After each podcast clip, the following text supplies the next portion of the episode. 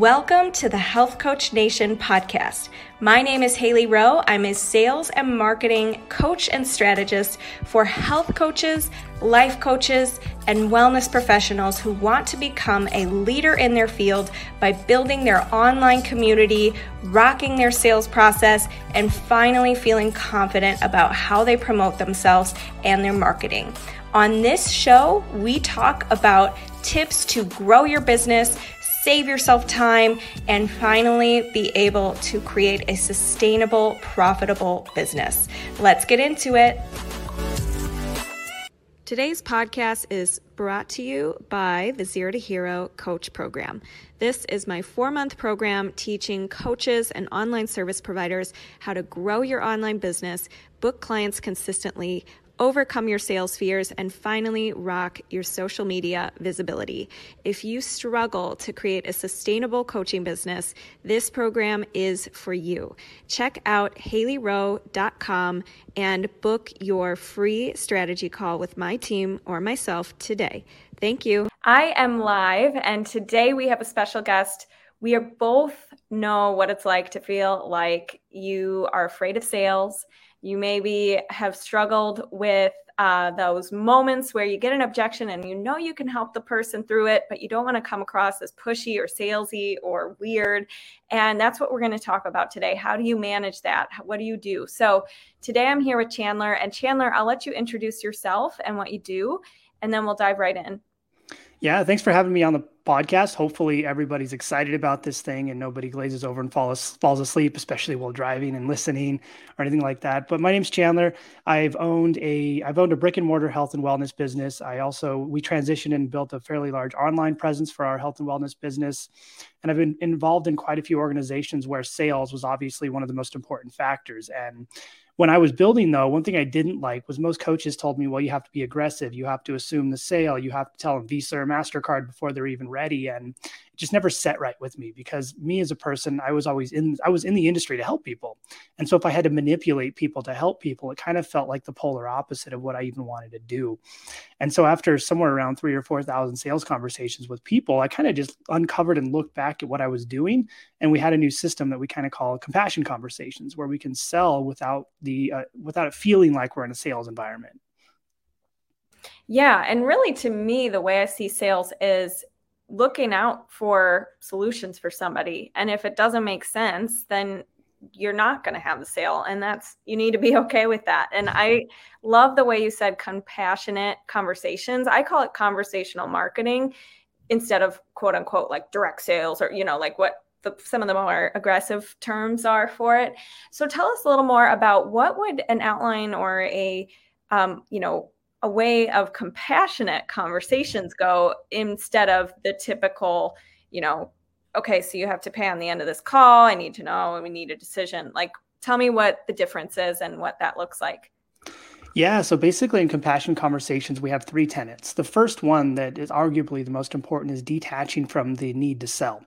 And I know this can be challenging for some people, but it puts a lot of pressure on you. So when you get on the conversation, and I know in the marketing world, especially the high ticket world, there's this thought that you have to close people on in one phone call. And so, if we can detach from the need to sell and remove the idea of the need for the one call close environment, we remove the pressure off the person to make the sale. And then it becomes easier. And it's with people, and you look at the way people psychologically work, when you lean out, they lean in. But when you're leaned in and you're you've got commission breath and you need that sell, well, they lean out because they have the power now. And, and so that's the first tenet. The second tenet is establishing what we call the art of cognitive questioning. And so when you look at people who are trained questioners who are good at asking questions in like the let's talk about like the talk therapy world. Their job isn't to tell people what to do, their job isn't to be aggressive with people. It's to ask good questions to connect the dots to the past to be able to uncover why someone hasn't been successful, reframe the problem to a much the much bigger problem at hand and help someone recognize and realize what's really going on. And when you put someone in that kind of state, all you have to ask is like, well, what do you want to do here? What do you want to do from now? From here. And they say, well, can I sign up? Well, can I do this thing? What does it look like? They start leaning in because we asked and we're capable of, of asking powerful questions. And then the last thing we look is the art is the art of the challenging leader. And so, what that means is when you're in the conversation with someone and someone says things like, "Well, you know," and "Well, hold on, I, I, don't think I really know. Can can you tell me a little bit more about what you mean?" So, I want to challenge people but I also want to drop my tone and make sure I'm doing it more subtly and not aggressive. Because if someone said, well, you know, oh, I, I don't know, what do you mean? That sounds terrible. Uh, so I want to make sure that if someone says something I don't understand, or if someone says something that sort of disconnects what we've already uncovered, I need to call back to that and ask them questions about it so it can remove a lot of the inconsistencies in, in people's stories. Uh, most of the time, people don't know there's inconsistencies in their stories. And so if you can help establish and create that, you establish and create credibility as a leader. Yeah, I love that. And I was just talking about the nitty gritty about not needing it to be a one call close yesterday when I had a group call. And um, I think a lot of coaches think like, no, you, you know, it's a one and done thing, or they feel put so much, like you said, pressure on themselves. So I love the way that you framed those three tenants that are really important. And um, when it comes to asking good questions or, um, you know, being conversational, being of support to the person, I think, you know, naturally to me, I, I see it as it's kind of like coaching because coaching is asking good questions, helping somebody see the possibilities, you know, that kind of thing. But a lot of people don't naturally, they're not able to come up with the questions on the spot, or they feel like, I don't know how to um, what I should do in in this scenario when somebody says it's too expensive but they really want to do it. So what would you say are some specifics like give an example maybe of a common thing that comes up and how to how to have compassion around it and what to say because and obviously I know you can't have a pre-recorded script or you know whatever in certain situations but I do think people just naturally some people do I've been like a actress slash improv slash you know performer slash conversational person since I was born. So naturally, and then same with coaching, like been coaching for a long time, but newer people, they struggle with this. So how do you naturally start to gain that skill set, you know? Yeah, that's a good question. And so I think one of the most challenging things is people think they need to come up with like these magical questions or these like these hard hitting things. But in reality it starts off simple. And so there's there's a technique in in uh, cognitive behavior therapy called the downward arrow technique. And so if someone says well i don't feel well. Well that's interesting. So my process is stroke their ego validate their concern. Well, well, well that's super interesting what do you mean by not feeling well? So I didn't have to ask a crazy, intricate question. All I needed to do was dig deeper into what they said. Because when you look at becoming a cognitive questioner, there's an external statement people give, and then there's an internal belief. So we need to take that external statement and chip away at it to uncover the internal belief to get to a point where we can establish what the pain point is, what is going on in the past, what the triggers are. And so it starts with say, someone says, Well, I think it's too expensive. And yeah, it, it might be. It, it, probably is too expensive for a lot of people. Uh, so, what what do you mean by by too expensive, though? I don't have to ask them anything crazy or or off the wall, and then they're going to tell me, well, blah blah blah blah. Okay, well, well, that makes sense. Can you tell me a little bit more about what you just said with this? So, what am I doing? Well, I'm just asking them why, and I'm asking them why repeatedly in different ways based on what they said, so I can get deeper into what the root cause of the problem is. Right. Yeah. And I love that. And I think notice you didn't throw 12 questions in there at once. You just said, Can you tell me what that means? And you're really trying to help un- and, and understand where they're coming from, what their situation is, so that you're better equipped to help or make a recommendation that, you know what, this isn't for you, or this is for you, or I have another idea, or whatever. Right. Um, and I love Dan Sullivan's, like, I guess, definition of sales. It's, it's, getting somebody intellectually and emotionally engaged in something that is a solution for them. And I think part of that sentence that's important is a solution that is I, I, forgot part of it is good for them. so you can't necessarily know what's good for somebody until you talk with them and dive deeper with these questions and that kind of thing and, and what they based on what they share with you. But let's say somebody's like on the phone with you, they say it's expensive, but then you get down to the root cause and they're just scared. They're just scared because it's a risk. You know, I am putting money into myself. I've never done this before. How do you what give some examples of what you might do with that kind of situation?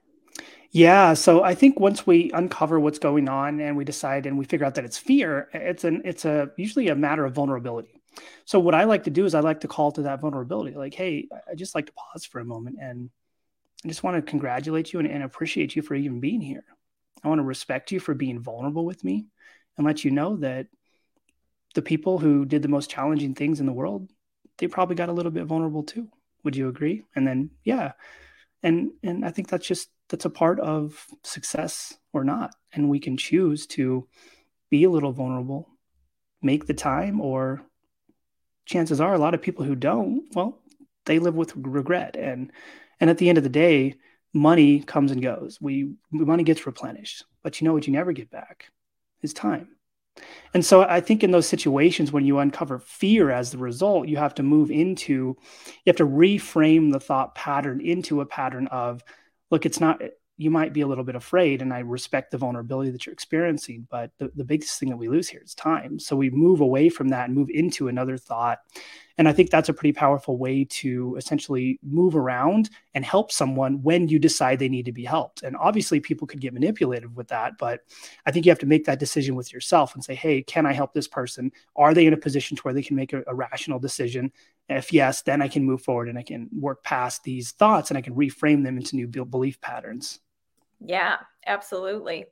And I think that I I see all this as like I don't want to give up on someone, meaning not in a creepy manipulative way but like if somebody says they have a dream they've been working towards it they know that you know they've they've failed and tried some things and really just want support i i don't want to I, i'm like i see it as i don't want them to leave without feeling like well i'm still in the same position so finding some kind of solution is important to me. And like to me, that's helped me in sales because naturally I just don't see it as I got to close the sale. Like my view is a little different. And I don't see it as I'm convincing them or asking them or taking from them money. I see it as I want to part with the partner with them. I want to find, you know, help them find what they need. I want to do these things. Right. So um, a lot of people though see it as like, I don't feel right taking money from people, or I don't, who am I to be charging high ticket? So, how do you handle some of our own coach beliefs, like coaches who have these beliefs about money or their own things blocking them that are coming into these conversations that they're having about sales with somebody else? How do you start to work through those? Yeah, I think part of that is becoming is in in your own ability to become what we call the challenging leader. And so if someone says, "Well, I don't know if I give enough value," and it's, "Well, well, what do you do?" Well, I I do this and this, and, and what's the end result? Let's like take weight loss for an example. Uh, well, I help people lose weight or, or and remove depression and negative thoughts. Okay, do, do you think that's a, a pretty powerful thing to solve? Well, yeah. Well, and so if you think it is, then why would that not be worth the money to change someone's life? And so I think when people have those thoughts, it's our responsibility to step into it and ask them questions and then sort of help them reframe the way they think and feel about it. And if someone consistently goes to like the negative, well, I'm just not good at it. Well, I'm just never going to be good at it. Well, I just can't do it.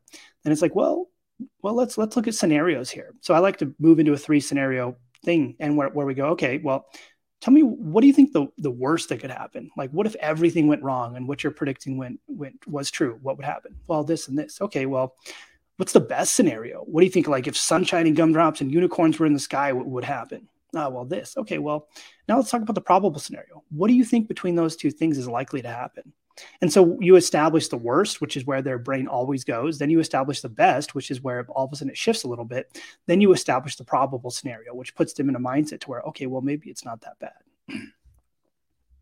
Yeah, that is fantastic advice. And most, you're right, most people just think about the worst and get swelled up in that.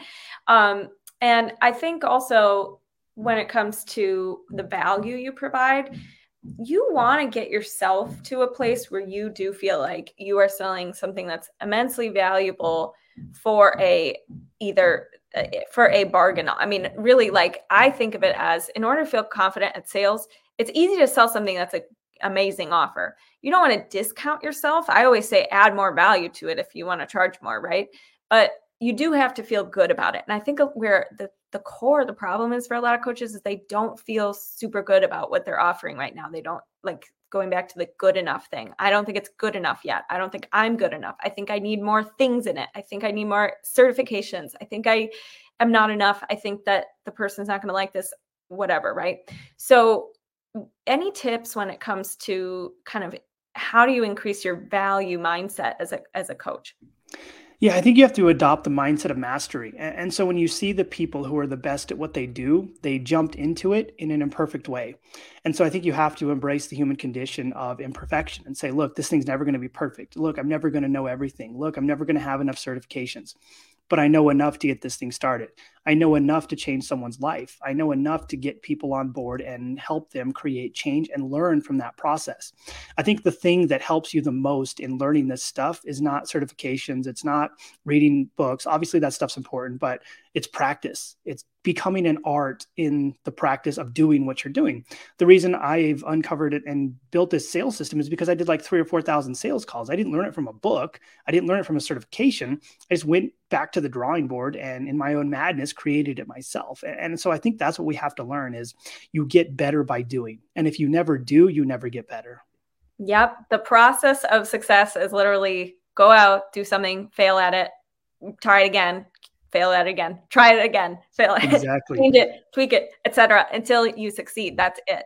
So when people are afraid to make those failures because they're perfectionists or they think it's not ready yet or whatever, you're never gonna get there because you're always going to be in this little learning bubble and thinking you need to keep learning, keep doing certifications, doing all these things, and never explore out of that. And I think I just was writing an email about this and um, for those of you who listen to the podcast, very exciting emails coming out in the new year, just a whole new nurture sequence about how to book your first high ticket clients, how to hit your first 10K month. So if you're not on the list, you can go to haleyrowe.com to grab that, my free niche marketing training, and those emails. But the point I was tra- saying in my email was I see, you know, somebody as if they're a perfectionist and they're not putting their stuff out there, they are number one doing a disservice to people who might need them at the stage they're at. So maybe they're not the perfect coach yet but maybe they're a couple steps ahead of their client or something like that and they can help people. So so almost like a disservice they're hiding somebody else's that person who they could have helped is going to go to someone else who maybe was better at marketing and who got out there sooner and whatever and maybe not even the best fit for that person. And then the second thing is um, per- perfectionist and waiting and, and thinking you're not enough is almost like an indulgent emotion. And it it just um is procrastinating. And i don't see that as a win. I don't protecting yourself from any failures or losses is not a win. It's procrastinating. So you have to go out there and fail. I'm much more going to bet my money if i'm going to invest in a business on somebody who's gone out there and tried things and failed and you know put themselves out there than the person who's still perfecting and learning and you know, has never done anything out in the real arena, I'm not going to want to bet on that business, right? So, um, exactly. What, what if somebody says at the end of the call on a sales call, "Hey, this sounds cool. I really need to think about it." What do you do then? Yeah, and I think part of not getting I want to think about it and some of these these objections, we call it the no objection objection handling sequence where we handle them in discovery. And so I want to think about it typically comes from a poor discovery process of not being able to ask the right questions and not challenging uncertainty. Because when we look at it at the end of the day, I want to think about it as uncertainty. And where does uncertainty come from? Someone that's not certain that you can solve their problem. And it sounds simple, but when you're in your discovery process and someone's sort of paying attention, you, you have, eh, if, and if they're not paying attention, you have to call to that. If someone says, "Hey, I, I, I, I like this," or "I think I like it," well, hold, wait, wait, you think? What do you, what do you mean by that? And so we have to challenge them every step of the way if they get shifty or if we think that they might not be interested, and then we have to be able to pitch specifically what they need. So if some we write down notes on on exactly what they said, and then okay, hey, because you said this, we're going to do that. Because you said this, well, maybe this will work. Because you said this, well, then this pro- will probably work. And so what I say in that environment is only pitch what they need, nothing more, nothing less you often see people who are like, well, here's what we're going to give you. We're going to give you the, the weight loss plan. We're going to give you a water bottle. We're going to throw in a, a, wild boar. We're going to give you the kitchen sink, this beanie, 14 notebooks, and a one year subscription to this magazine. And people are like, I don't need any of that. All I wanted was the nutrition stuff. So then all of a sudden, well, I need to think about it. It's just too much. So in the higher ticket world, we have to be able to pitch them specifically what they need. And then we need to challenge them on whether or not they need it. So, hey, you need this, this, this, this. Okay. Do you think that might possibly help you? Uh, uh, yeah, I think so well, well, well, why, why do you think so though? What, what makes this something that you might need? Why, we ask them those questions so they have to sell themselves continuously on why they have a need for what we're doing. And if they don't, well, then we just uncovered we have a prospect who's not a good fit for what we're doing. So then if we do all that perfectly and then we still get I want to think about it at the end, I usually just I call to it. We ask questions, we uncover it, we discover the uncertainty, figure out if it's fear, vulnerability, or need or, or where it is, and then we work to navigate and, and mitigate the objection in a subtle and compassionate way. So it's like, hey, yeah, I get it. There's kind of a lot to, to unpack here. And and so when when you say I want to think about it, just tell me a little bit about what you mean. Like what's going on there make them well I, am just not sure uh, blah blah blah okay yeah I, I, totally get it and we keep asking questions and we keep digging deeper into it and we keep uncovering what the core root of the problem is and when you look at like talk therapy cognitive behavior therapy we need to understand the core belief and so when we get objections like that if we've done everything perfectly and they still come up, we have to be able to uncover the core belief. And then once we uncover the core belief, we can work to move past it and we can overcome it. Or we can say, hey, look, sounds like you do need to think about it. There's a lot going on here. It's there's a lot going on in your head. So why don't we do this? I'm going to send you a little bit of homework. I want you to do that. Send the homework to me. I'll review it, see how it went, and then maybe we can connect next week or something. Not really to to ask you to buy anything, but just see where your head's at. And, and so we have to shift into, hey, I want to you to do homework, and I want you to think about it, and away from, hey, let's just reschedule in a couple days. Uh, because if you just tell them to reschedule and you don't do anything else, they're going to think you're going to try to sell them and they're not going to show up to the second call. Mm-hmm. Yeah, definitely. Great tips. And it gets somebody more ready and an example of value if you give them a little homework assignment type of thing. And I love what you said about don't you don't need to share just because you have a ton of stuff that's random doesn't mm-hmm. mean it adds more value and that they're going to be overwhelmed just by hearing that. So, and I the last thing I want to point out is you do a lot of permission based and like check-ins with somebody. So you're never just feeding them information and being like, here's what you need, here's what you need to do, here's what we're going to do. You are saying, does that sound like it would be a value to you? If not, why not? What is missing out of what I just shared? Like you're really diving into that so you understand the person and what they need. And I'm sure a lot of salespeople who they've talked to on calls don't ask them that. And so you're going to naturally stand out because I've been on sales calls and I'm sure you have too with people who I'm just like, I gotta go. Like this is, I am. Please stop. Yeah, like right. Um, but you know, it everybody has their their method, I guess. But um, yeah, exactly. Yeah.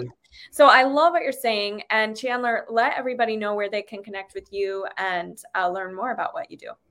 Yeah, so I have a, a framework for this process. We call it the nine step framework to compassion conversations. You can get that at nine step dot cultureofcare.life. So it's .life, not dot .com. And you'll basically sign up for it and it'll send you to our, our Facebook group where there's like 500 other trainings in there. But the big one is the nine-step framework to compassion conversations. Just go to nine-step.cultureofcare.life to get it. Awesome. Well, thank you so much. And I can't wait to be on your podcast as well. And tell everybody the title of that. Yeah, exactly. So we're going to bring Haley on my podcast, which is called the Culture of Care Show. Everything we do is centered around care and taking care of people. So we'll go drop some knowledge bombs on there and take over the world. Awesome. Thank you so much. Thank you. Thank you so much for listening to today's episode. And if you liked it and want to reserve your very own free sales audit, go to haleyrowe.com slash strategy hyphen call to book your very own free sales audit. On the call, we'll talk more about the common concerns you get from your ideal clients, how to overcome those concerns, how to coach through objections, how to change your mindset around sales, and improve your sales process so you can be closing and converting more clients. I can't wait to connect with you and go to haleyrowe.com slash strategy hyphen call to take the first step. Thanks so much. Have a good day.